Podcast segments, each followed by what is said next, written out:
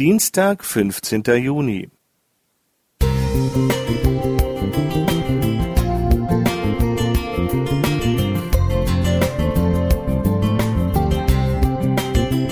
Ein kleiner Lichtblick für den Tag.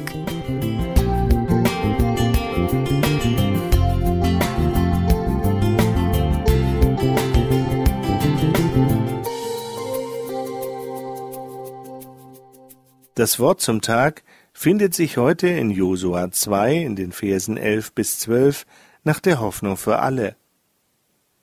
Als wir das hörten, waren wir vor Angst wie gelähmt. Jeder von uns hat den Mut verloren. Der Herr euer Gott ist der wahre Gott oben im Himmel und hier unten auf der Erde.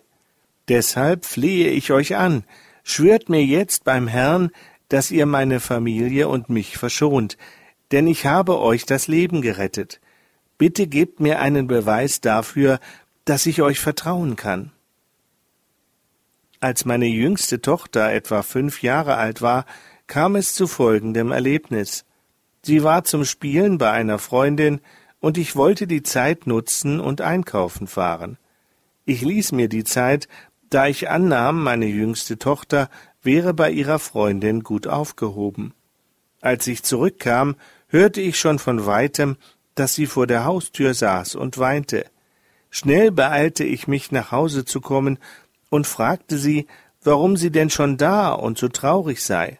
Sie erklärte mir, dass ihre Freundin weg musste und sie nach Hause geschickt wurde.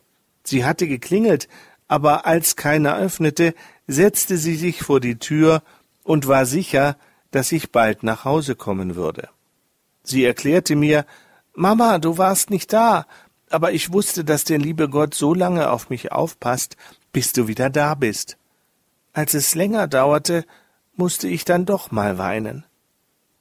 Ich habe mich sehr darüber gefreut, dass meine kleine Tochter so ein Vertrauen in Gott hat, dass sie wusste, wenn die Mama nicht da ist, eben Gott auf sie aufpasst. Wie sieht das mit unserem Vertrauen zu Gott aus? Wissen wir, dass Gott uns behütet?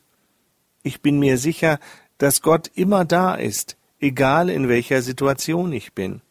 Gott hat es in seinem Wort versprochen. Nehmen wir die Geschichte von Rahab aus dem Bibeltext von heute. Rahab hatte schon viel Beängstigendes vom Volk Israel gehört, doch sie glaubte an dessen Gott. Sie vertraute darauf, dass Gott ihr helfen würde, und so half sie den Kundschaftern und aus eben diesem Grunde sandte Gott die Männer zu ihr.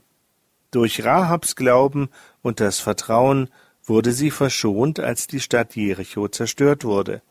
Gott würdigte diesen Glauben damit, dass sie sogar in den Stammbaum Jesu aufgenommen wurde.